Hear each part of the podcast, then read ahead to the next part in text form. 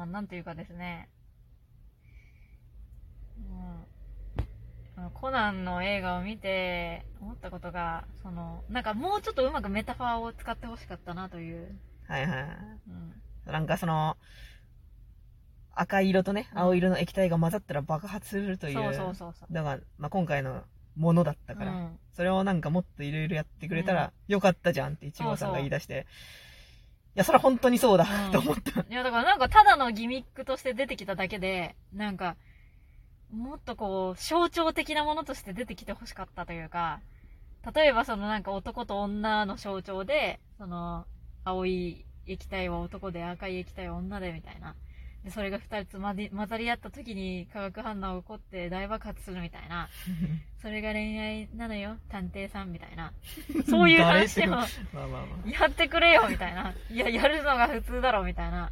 まあ、とにかくそのメタファーを、なんか、どんどんその、も、イメージを乗せていってくれという。なんか象徴としていろんな、だからその爆弾という、すごいなんかこう面白いギミックがまず一個出てきたわけで、えで、それを何かの象徴にして、その象徴を軸にしていろんな話が、実は結局そういう話なんよね、みたいな。その何かと何かが巡り合って爆発する、化学変化を起こして爆発するという話でした。っていうのが、あったら美しかったなーって思って。ー まあ、警察学校組とかにしてもそうそう話にかね。そうだから一人じゃできなかったけど、そのなんか二つが混ざり合って爆発することができたみたいな。まあ、何かしらのそういううん何か。そういうまあ、何か爆発しちゃいけんけどね。爆発しちゃいけないんだけど この話は。まあなんかその、そういうなんかこう、まあまあまああ、つまりなんかこれってそういう象徴の話だったんだっていう。うーん。あ、これ、だから今回のその爆弾っていうのはこのこれこれの象徴で、つまりこの象この話っていうのはその全部その高木刑事とその佐藤刑事との話にも絡んでくるし、で、まあ、その警察学校組の人たちの話ともなんかリンクしているし、要するにこの爆弾が象徴しているものっていうのは今回の映画がやりたかったこと全部がもうミクロの視点でもマクロの視点でも全部その一本筋これをやりたかったんですっていううん。うん。つまりこういうことっていうのがなかったから何もだからなんか美しくないよねもういろんなものがバラバラに点在しとってだから何みたいな一個のどでか意味が、そうそうドンとあってくれたらよかったね。うん、だから本当にそれだったら美しかったし、あーあー、だから爆弾、この、こういう構造の爆弾なんだっていう、うん。なんか、そういうのがなかったね。まあね。てか、逆にその、いや、筋通ってたでしょっていうオタクがいるなら、うんもう、もう、まあ手間がかかるからあれだけど、もう喋ってくれよ。いや、とほんと教えてほしい、マジで。どうやったらこの、ハロウィンの花嫁を一本筋通った理解ができるのかっていうのを教えてほしい。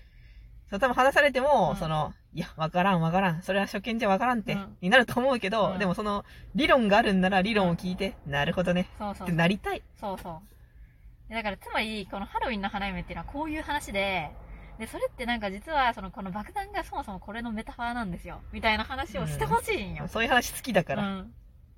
もうね、それで表現できない脚本ってあんまりしょぼいよねっていう。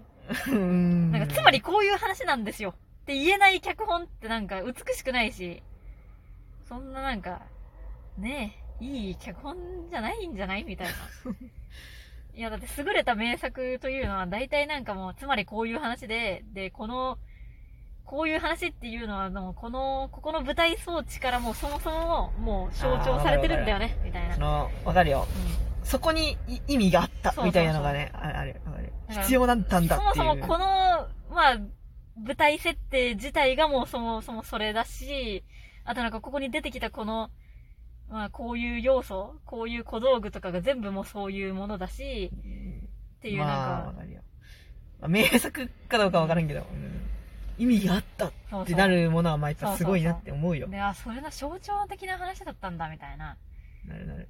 私は逆転裁判でもそれを味わっとる。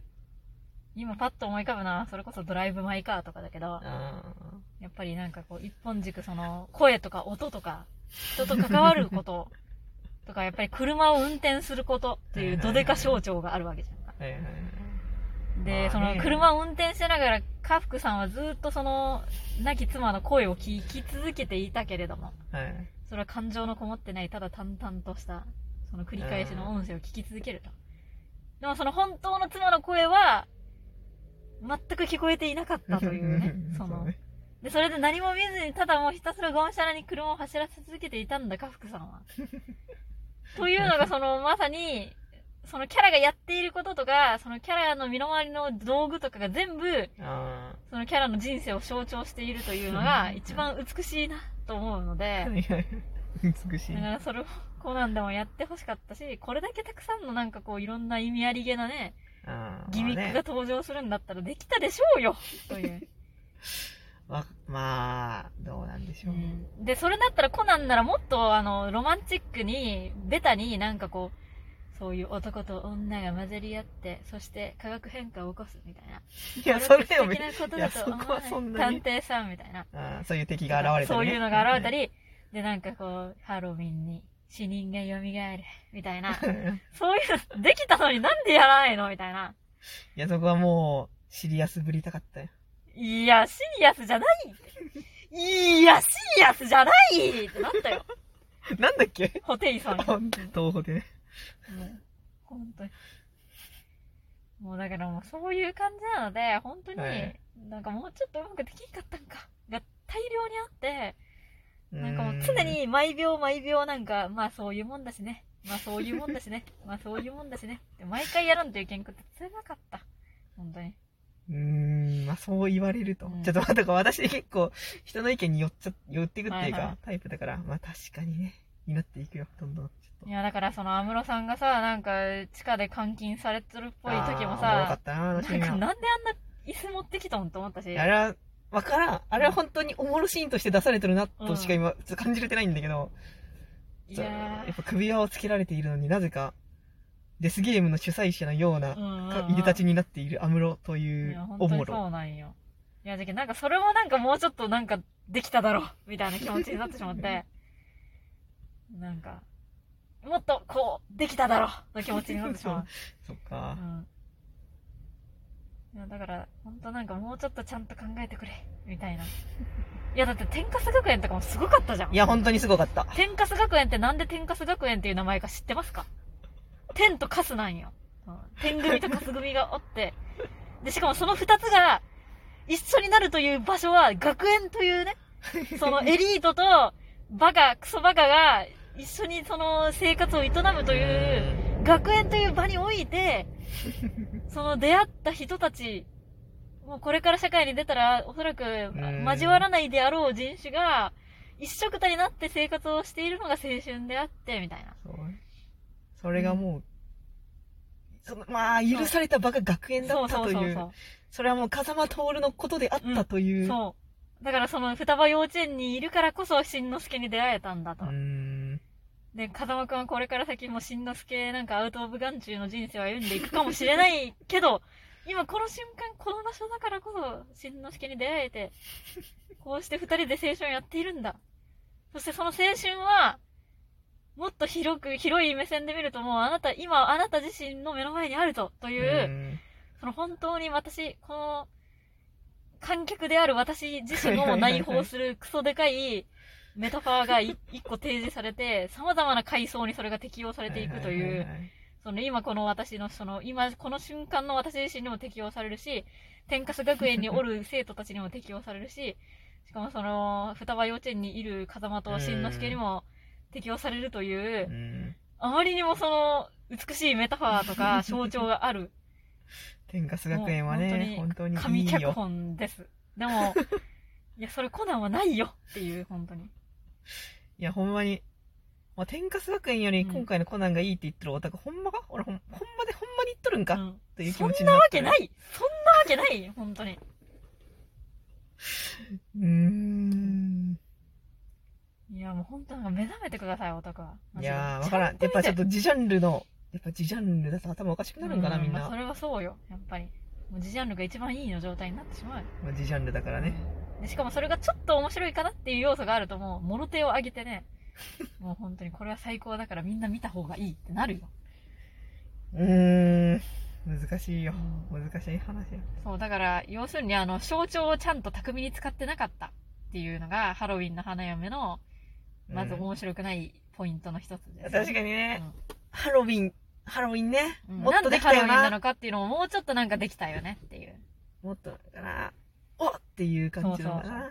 いや、ただ初めてその2号さんに後から、いや、ハロウィンが死者が蘇ってって言われて、ああ、だからねってなったもん。うそれをね、作中でちゃんと子供にもわかるぐらいの、わかりやすくで、ちゃんと提示しないとダメでしょ。そうわかりやすくていいけね、うんこんなん。いや、だってドライブ・マイ・カーよりわかりにくいわ。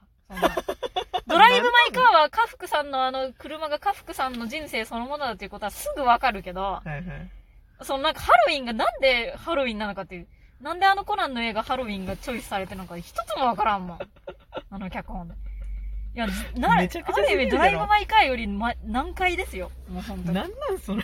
だってわかんないもん、意味わかんないし。なんでその言葉をチョイスしたのか、なんでその道具をチョイスしたのか、なんでその舞台設定にしたのか、何にもわからんもん。ドライブ・マイ・カーより難解だったんだ。うんそう、ドライブ・マイ・カーより意味がわからん話だったわ、本当に。なんなんドライブ・マイ・カーの方がめっちゃわかりやすい。もいやう普通にドライブ・マイ・カーより体感時間長かったしね。ーとんでもない話じゃない？体感4時間か5時間ぐらい見た気持ちになったと。もうコナンのオタクが聞いたら信じられんことを言ってるんかもしれん、今。もう早く終わってほしいと思った。いいよって。だってエンドロール早く終われて、うエンドロールが終わったらまだ続くんかって言って、そうそうそうなんか続くよコナンだからね。いや、もうやめてと思ったもん。本当に。いやーこれ以上やらないで。いやでもあの、でも今回のは好きだったわ。エンドロール、エンドロール終わりのああの、そう死人になっても、棺桶から生き返る、はいはい。物理で生き返る高木っていうのは、よかった。いやもう本当にだから、なんかやっぱ象徴がないとちょっと物足りん脚本になるなっていうのはよく分かったね、今回。一本ね。そう。